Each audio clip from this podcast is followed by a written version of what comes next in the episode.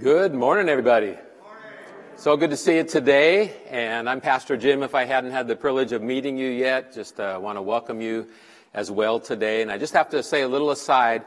If any of you have had any problems signing up for the reservations to uh, get a seat in one of the services, just come anyway. I had several people this weekend say, you know, I, I, I thought the 9 o'clock service was full because I went online and I, I couldn't get a seat. And so the 9 o'clock service wasn't full, so there must have been some glitch going on. So if that happens to you, just come. We, we want you to be here more than anything. So welcome. Glad you're here. We are continuing our study today in the book of Second Thessalonians. I invite you to grab a Bible and open it up to Second Thessalonians today. Today brings us to chapter 2, and I have been so looking forward to this chapter because of my great love for Bible prophecy. See, this chapter, and specifically the first 12 verses of chapter 2, are key to understanding the doctrine of the pre trib rapture of the church. Plus, this chapter just helps us understand some of the crazy things that uh, we're going through in our world today. And so it's such an encouraging chapter for those reasons. This chapter contains some very familiar truths that we see in other chapters other parts of the Bible, but it also reveals some brand new truths that we don't see anywhere else. So it's a super important chapter for us to understand as it relates to future events. And as we talk today about Bible prophecy, I want to remind you just a little bit about prophecy and its importance. So Jesus referred to his rapture and his second coming at least 21 times in the Gospels. So very, very important to him that we understand these truths. And every time the Bible actually mentions, for every time the Bible mentions the first advent of Christ, there are at least eight references to the rapture and the second coming of Christ. So just that too just highlights the importance of these things. God's people, we're, we're exhorted to be ready for the return of Christ over 50 times in the Word of God. And almost 30% of God's Word is prophetic. That's a lot. You know, applying the law of proportion alone, Bible prophecy warrants our serious study. To disregard almost 30% of the Bible or even to minimize that much of it would be foolish indeed. So, this chapter that we're diving into today is a chapter where Paul deals with some doctrinal error, some errors that the church of Thessalonica was dealing with. Someone had deceived them into thinking that they'd missed out on the rapture and that they were already living in the day of the Lord. And so Paul wrote this letter to deal with this crisis of faith, to deal with that problem. So let's begin by looking at the crisis of faith. And it's a crisis to them because this false teaching had crept into their church. Apparently, someone claiming to be Paul had written this counterfeit letter to their church, and in that forged epistle, the author had told the believers there that they were facing persecution and trouble because they were already living in the tribulation. So this spurious letter threw the Thessalonians into some confusion, and so Paul's responding to that confusion and distress. So let's begin by reading the first couple of verses. Now concerning the coming of our Lord Jesus Christ and our being gathered together to him, we ask you, brothers, not to be quickly shaken in mind or alarmed, either by a spirit or a spoken word or a letter seeming to be from us to the effect that the day of the Lord has come. Let's pray. Father, we thank you for your word and for this section that uh, Paul wrote by the inspiration of your spirit to the Thessalonians. Please open our hearts and our minds to grasp it. Please speak to us about how to live it out today. We thank you for it in Jesus' name. Amen. So Paul introduces the subject of chapter 2 with these words Now concerning the coming of our Lord Jesus Christ and our being gathered together with him. That raises the question right off the bat is he talking about the rapture of the church or is he talking about the second coming of Christ? Two distinct events. And as we'll see in a minute, the wording that Paul uses here in 1 Thessalonians 4 is almost identical to the wording that he used in his first epistle, 1 Thessalonians, uh, or to 1 Thessalonians 4 and 2 Thessalonians 2 are almost identical. And Uh, the, first cha- the first letter, he was describing the rapture, and that's why I believe he is here as well. so, my view personally, and the teaching position of Lake City Community Church, which I'm presenting to you today, is that Christ will come and rapture his church before the tribulation begins. Just want to get that out there from the outset. And so Paul begins with this exhortation. He says, Don't be quickly shaken or alarmed. Don't be quickly shaken or alarmed. And the construction of that sentence in the Greek language Paul was writing in indicates this is a very personal and a very intimate exhortation. Basically, he's saying, Dear brothers and sisters, we ask you, we beg you, don't be shaken and alarmed in your faith. So it suggests Paul's personal concern and care for his friends in Thessalonica and also his desire to build up their faith. So again, I want to highlight the specific error that caused their crisis, and it was that they thought they had missed the rapture. They thought they had missed out on the rapture. The false teaching that they had received was that they were in the day of the Lord. In other words, the reason for their suffering, their persecution and affliction, was that the tribulation had begun. Now, I believe the reason the Thessalonians were so upset and so shaken was that Paul had taught them clearly that the rapture would precede the tribulation. In other words, this on your notes. If you haven't found your notes already, you can grab them on the tables in the foyer, you can open them up on your app. I believe that it's clear the Thessalonians expected to be raptured before the tribulation. And so Paul's writing to them and he's assuring them, no, what I taught you is right. You're correct to expect that order of events. In other words, they were pre-trib. That's because that's what Paul taught them. I've used the word rapture several times now, so I want to say a few things about this biblical doctrine that's so important to us. It's my belief that the rapture of the church is the next great event on God's prophetic calendar.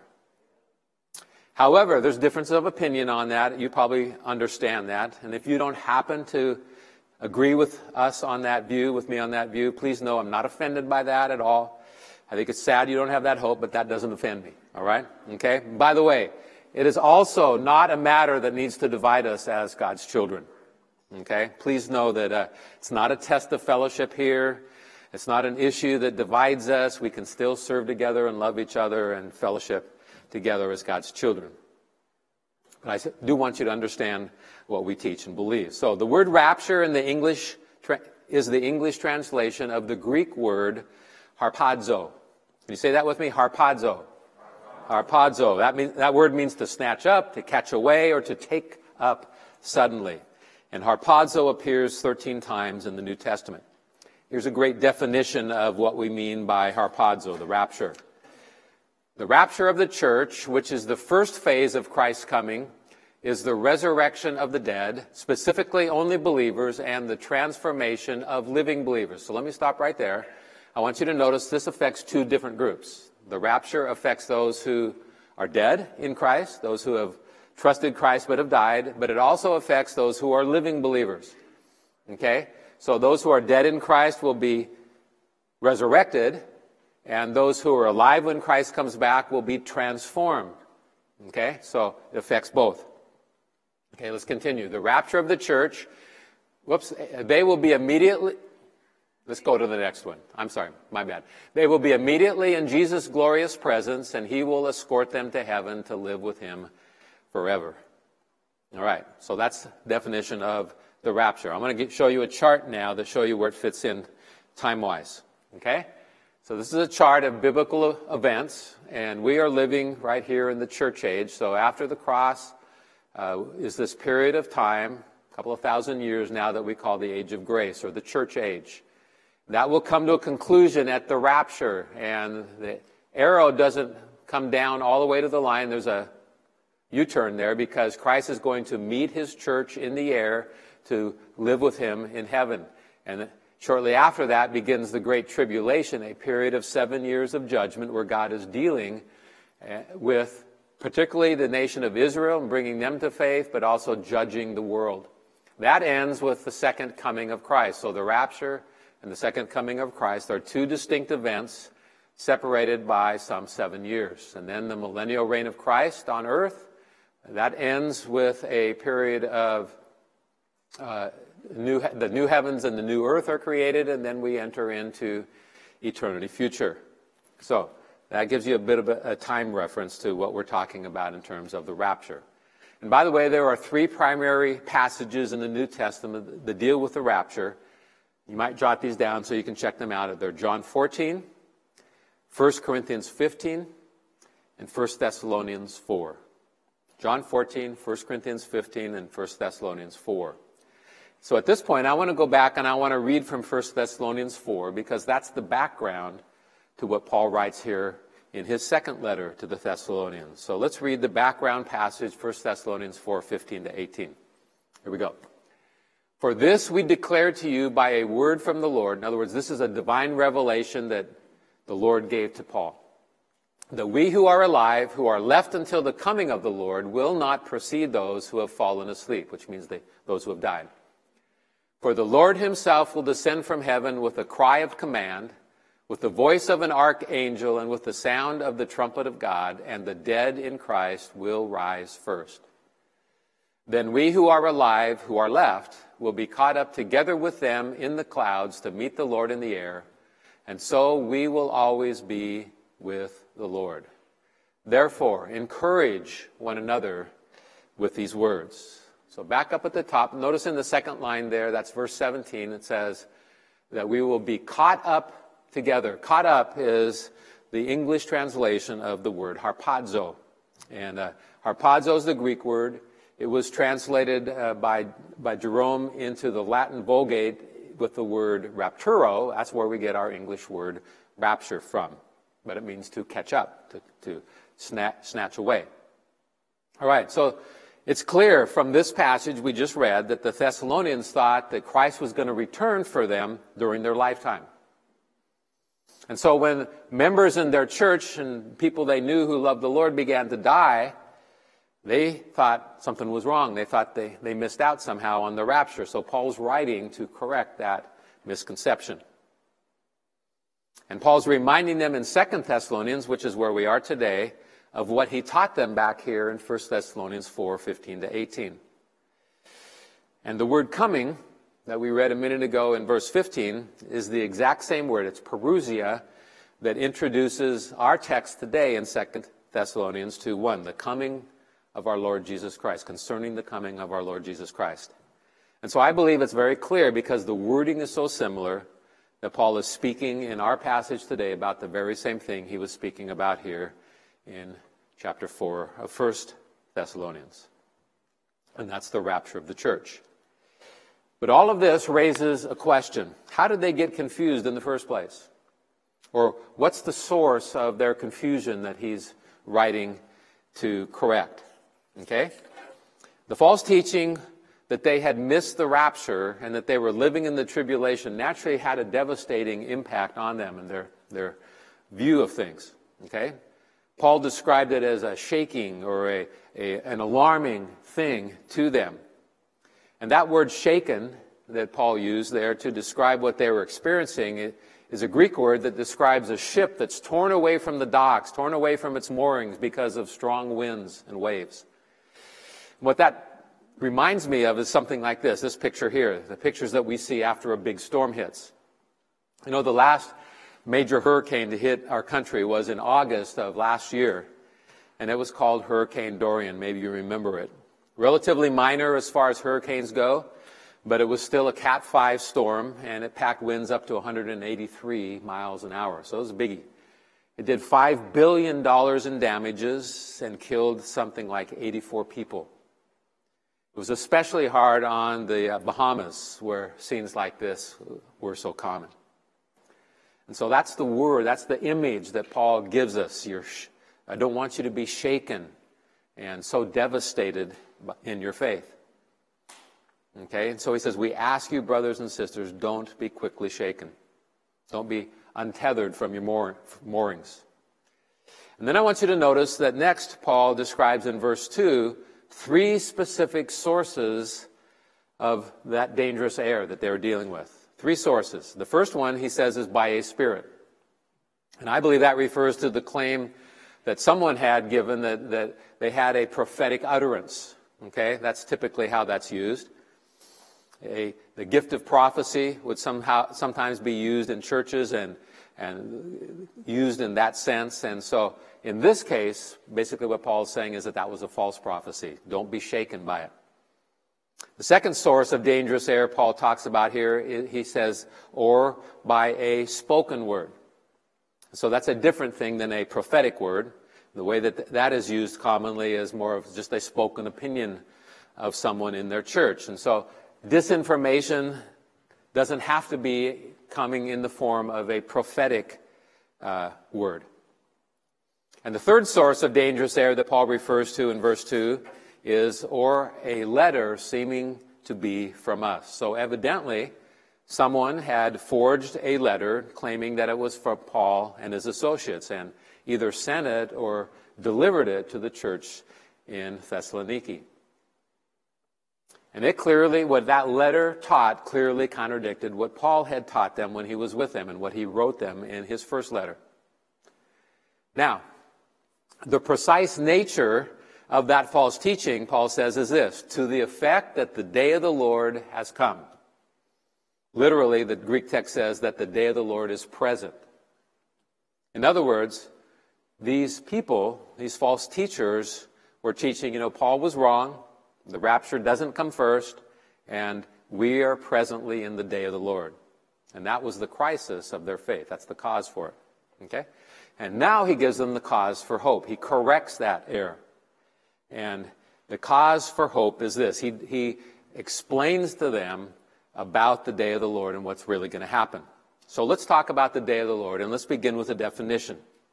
For example, here's a definition of the day of the Lord by Dr. Charles Ryrie. He says, The day of the Lord is an extended period of time, beginning with the tribulation and including the events of the second coming of Christ and the millennial kingdom on earth. It will begin unexpectedly like a thief in the night.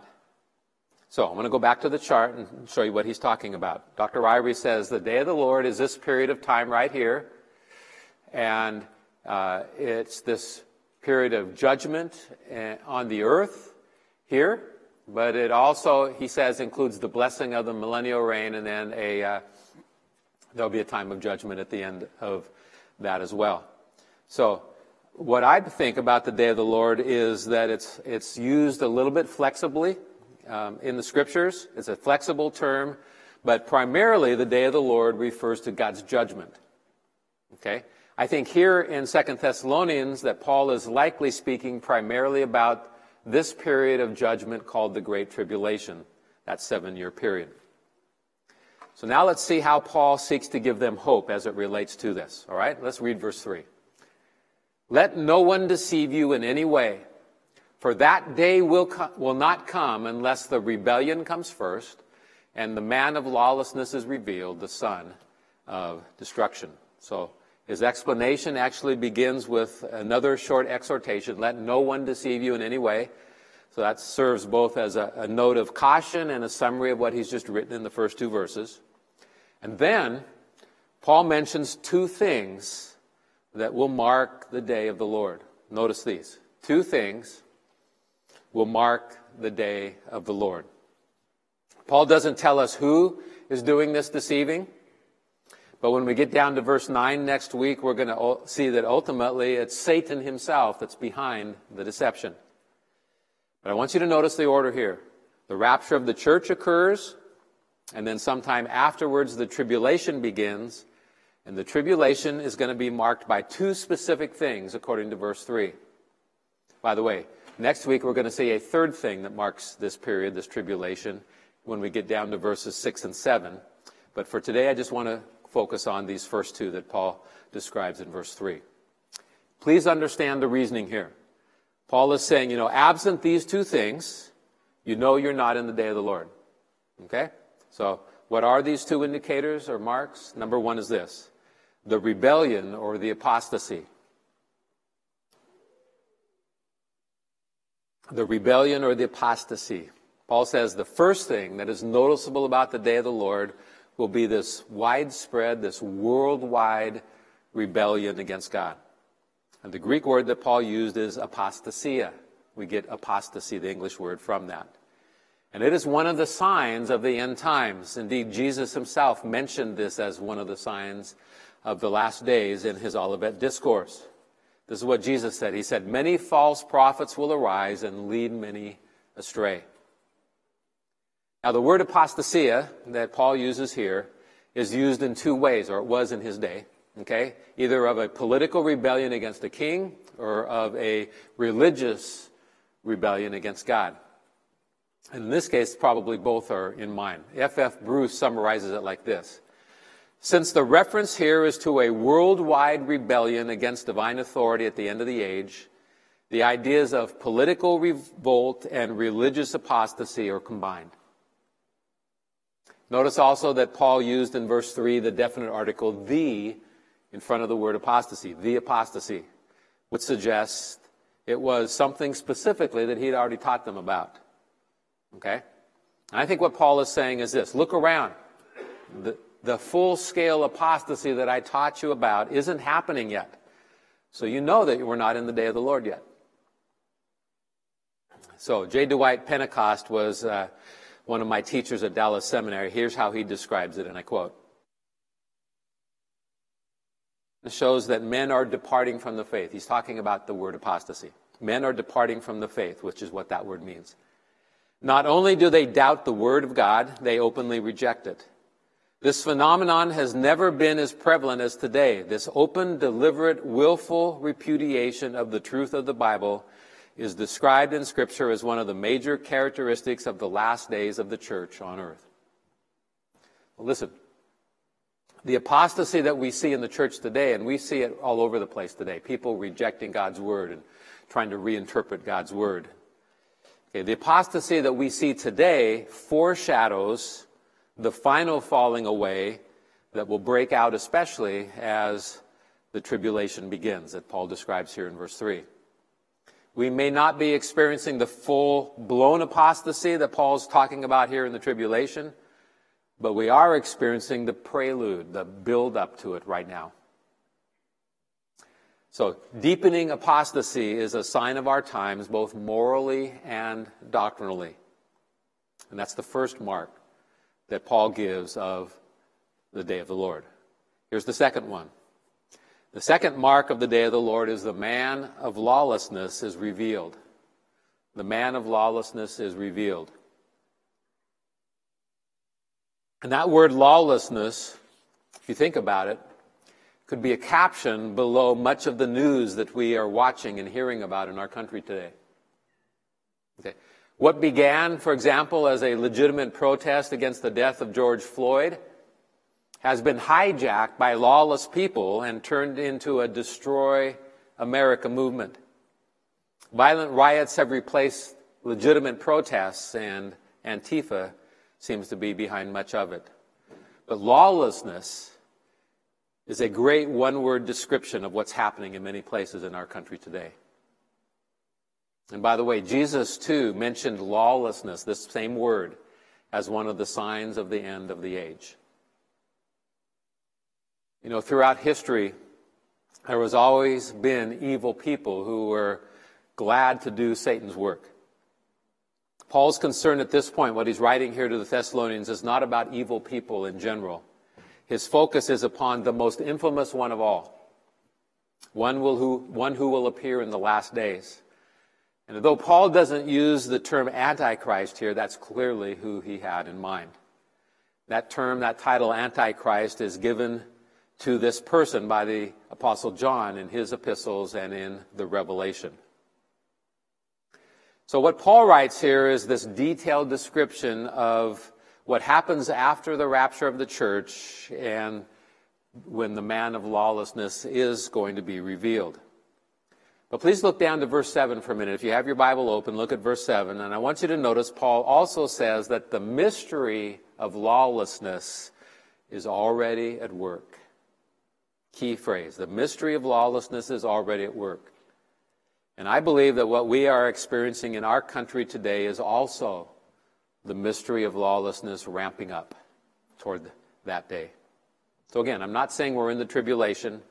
What I'm saying is that the lawlessness in our world today is increasing and it's setting the stage for the lawless one to come on the scene and offer a solution which will be in the form of a one world government. All right. What's Paul saying again to the Thessalonians? He's saying, listen, you can't be in the tribulation because these marks of the day of the Lord aren't present yet. Those marks, again, are a worldwide apostasy and the revelation of the lawless one or the Antichrist. Now, although Paul was not discussing the timing of the rapture per se, the implication is that the rapture will occur before both of those. He's taught that clearly to them in his first letter. And, beloved, that is such good news for us to uh, just dwell on for a moment before we move on. See, as followers of Jesus Christ, I believe we won't be here to see the Antichrist. Or if we do see him, we'll, we'll maybe see him early in his career before he really gets into his full blown mode of evil. Okay? This also means that we don't have to worry about the mark of the beast, since it's the Antichrist who is going to bring that about when he comes into power. So Paul goes on now to tell us more of what we need to know about this person, the man of lawlessness. So let's read his description of him in verses 4 and 5.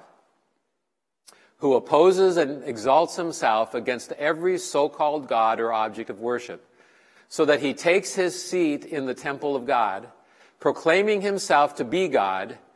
Do you not remember that when I was still with you, I told you these things? So a little subtle reminder there. Hey, I told you this. Don't you remember what I taught you? And I want you to notice especially that phrase, so that he takes his seat in the temple of God. We'll come back to that in a minute. Okay. That man, that Antichrist, will likely be on the scene before the rapture of the church. But at that point, he will likely be a peaceful political leader. He may even be on the scene today. Okay? But at some point, he's going to unite 10 nations of Europe into this very strong power block. He's going to bring a time of, a brief time of peace to the world as the tribulation begins. He's going to sign a peace treaty or a covenant with Israel and temporarily solve the Middle East crisis. In fact, that is actually the beginning of what we call the tribulation. That seven year period is the signing of that covenant, that peace treaty. Now, in these two verses we just read, Paul's drawing on some very familiar Old Testament language and imagery to describe this person, this Antichrist. And he especially correlates him to what Daniel wrote about him in Daniel chapter 9. Now, I want you to notice that Paul says that the Antichrist sits in the temple, that he sits in the temple. What's that about? Well, since Antichrist is empowered, energized by Satan, it should be no surprise that he wants everyone to worship him. That has always been Satan's goal. And to do that, he's going to establish, we, we learned this in Revelation 17, he's going to establish a one world religion, worldwide religion. And both here in Second Thessalonians and in Daniel, it says that he's going to demand that the world worship him and him alone. So let's read that verse in Daniel 9.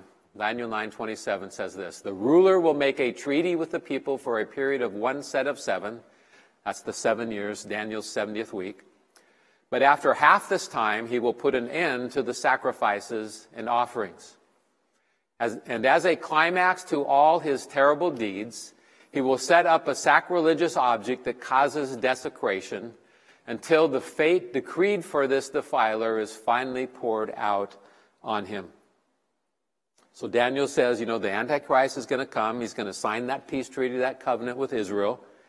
But halfway through the tribulation, at the midpoint of the tribulation, he's going to break that treaty. The question is, what happens, or, or why does that come about, or how does that come about? Well, he's going to stop the Jews from worshiping in the temple in Jerusalem. It says that he's going to bring an end to sacrifices and offerings. Because, and the reason is he's going to go into the temple in Jerusalem and he's going to declare that he is God and that from now on everyone worship him alone. It's the famous abomination of desolation passage that Jesus referred to in the Olivet Discourse in Matthew 24. Remember, Jesus gave his disciples a list of signs of the end of the age, and this is what he says in verse 15. The day is coming when you will see what Daniel the prophet spoke about the sacrilegious object that causes desecration standing in the holy place. Reader, pay attention. Jesus said that. Okay? Different views, but I believe that a future temple is going to be built in Jerusalem in order for these events to take place that we're reading about here. And by the way, I want you to understand that the Jews are all ready to go with that. I don't know if you realize that or not, but they are ready to go and start building the temple. When we were in Israel about a year ago, last May, year, year ago May, we visited a place called the Temple Institute in the old city of Jerusalem. Here's a picture of it. This is the front door of the Temple Institute, and that's not the angel Moroni there. That's a priest calling people to worship with a, with a trumpet. All right? And uh, if you want to have some fun, I, I, encourage you to write down Temple Institute Jerusalem and to look up and see the pictures they have of the third temple they're ready to build, see all of the implements and everything that they have ready to go to start building the temple. The furnishings, the articles, the clothing, everything is prepared. Please don't miss my point, okay?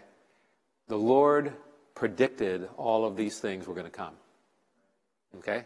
And I see no reason not to take it all literally. Literally, I believe this will be as well. In fact, I love the way that God uh, speaks about prophecy to us in Isaiah 46. Listen to this. I am God and there is none like me. Only I can tell you the future before it even happens. Everything I plan will come to pass, for I do whatever I wish. Isn't that great? I am God, there's none like me. Only I can tell you the future before it even happens. Listen, Bible prophecy proves beyond a shadow of a doubt that God is sovereign over all of history. He controls the events in our world. He controls nations coming and going and rising in power. He controls, he's in charge of what is involved in every person's life. And what a comfort and encouragement it is to us to know that God has his hands in every one of our lives. But back to the main idea now. Here is Paul's point. He's saying to the Thessalonians, You've not missed out on the rapture because none of this has begun to happen. Okay? The false teachers were saying, You know, you're in the day of the Lord, and that's why all of the suffering and persecution. Of course, that meant they would have missed out on the rapture. And to prove that could po- not possibly be true, Paul lists off what's going to happen on the day of the Lord. And he says, See, these things aren't happening yet, so you have nothing to fear. You have not missed out on the rapture at all. And friend, you know, if, if that air hadn't crept into the church of Thessalonia, and had Paul not written this letter to them to correct that error, there are some things here that we would not have known, not have understood about the rapture and about the tribulation. So this is a super important and encouraging passage for us to understand. So let's close with some application. I have four next steps for you today. And the first one is this I will pursue a steadfast hope in Christ.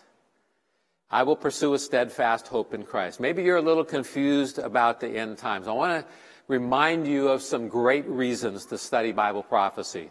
I have five of them for you. There's many more, but here's the first one. It gives us hope.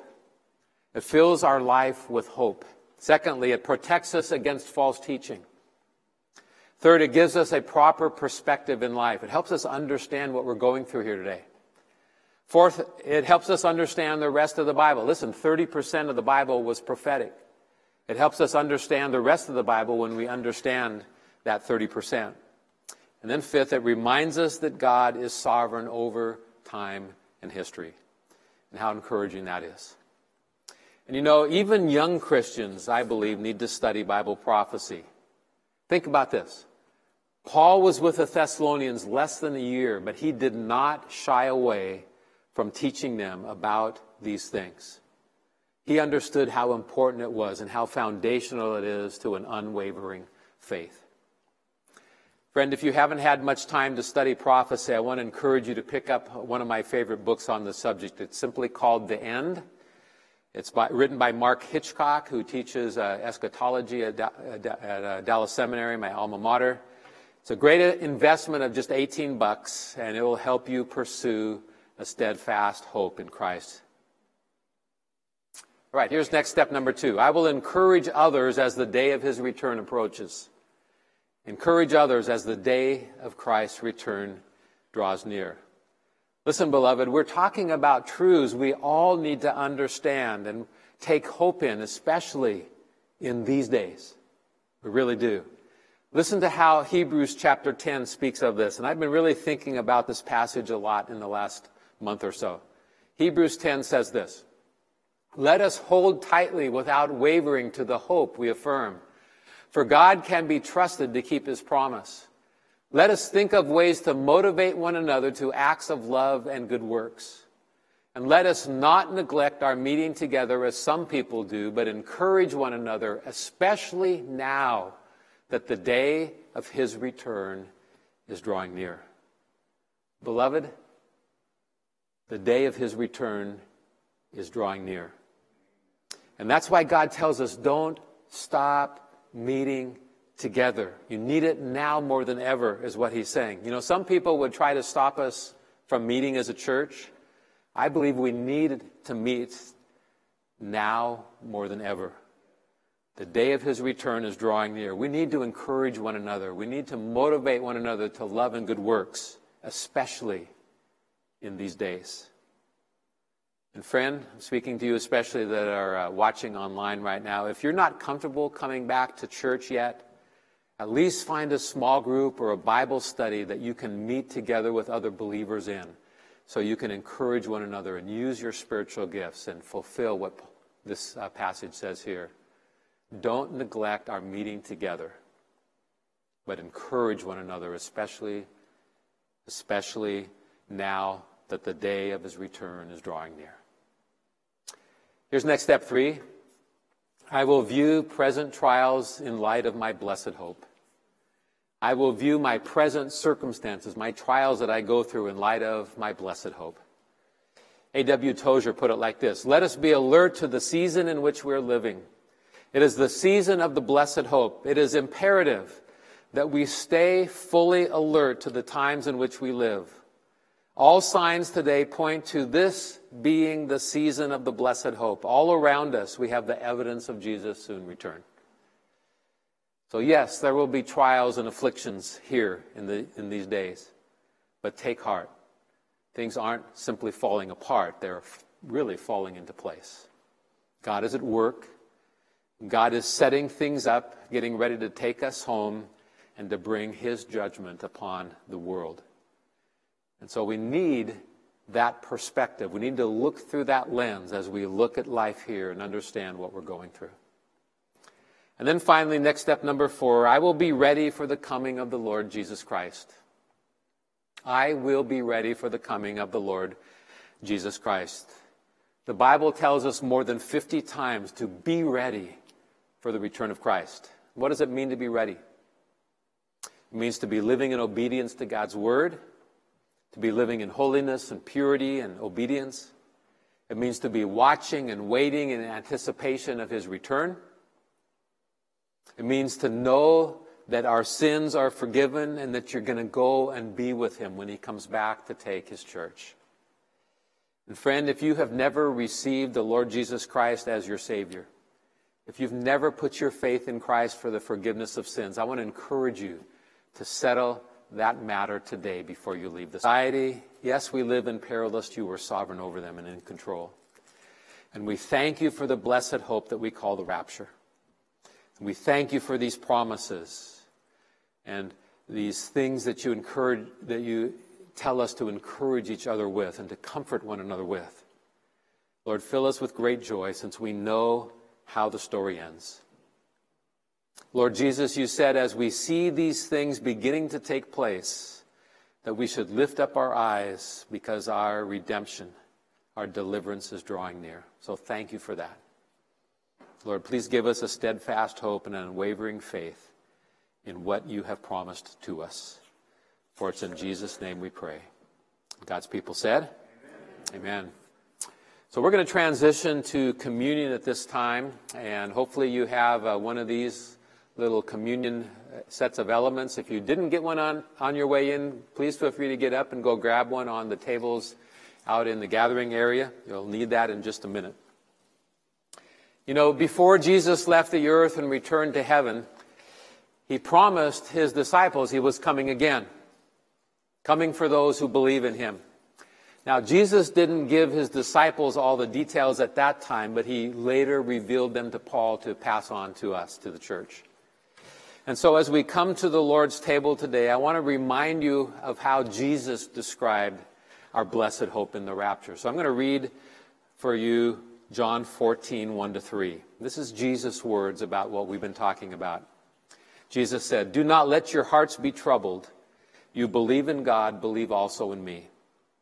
My Father's house has many rooms. If that were not so, I would, have told, would I have told you that I'm going there to prepare a place for you.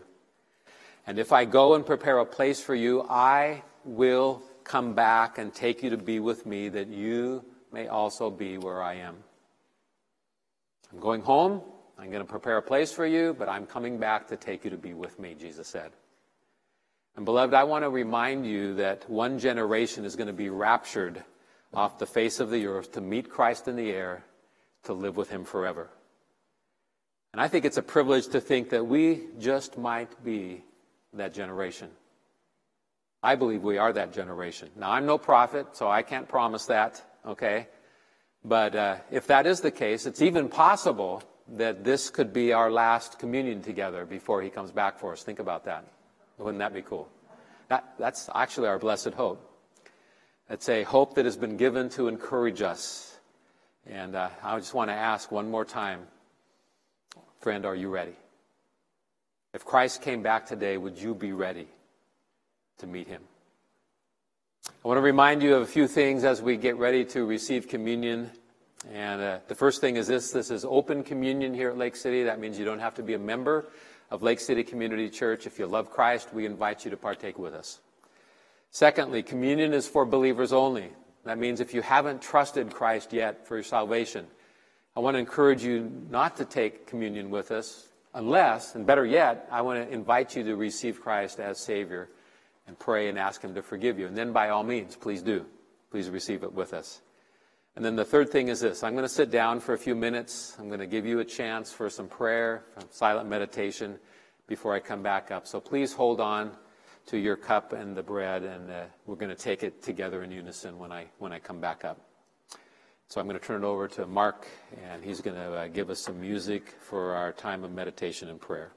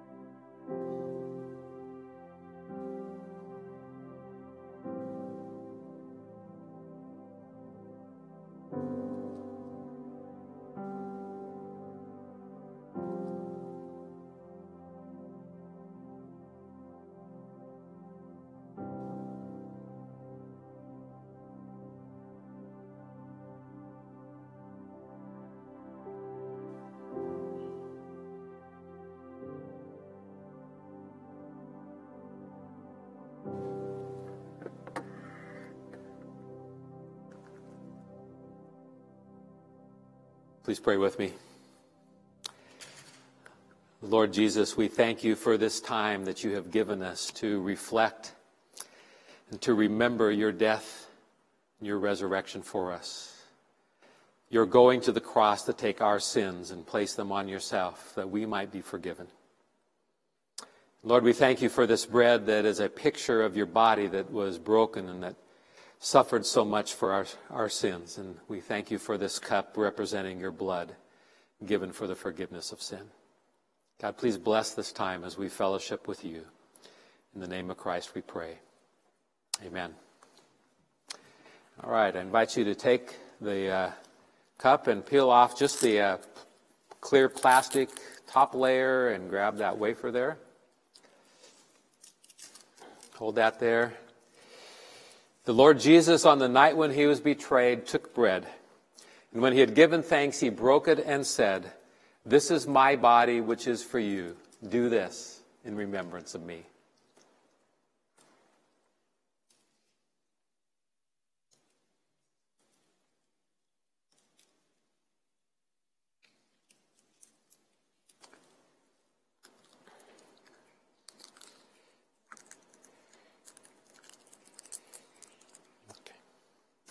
In the same way, also, he took the cup after supper, saying, This cup is the new covenant in my blood. Do this as often as you drink it in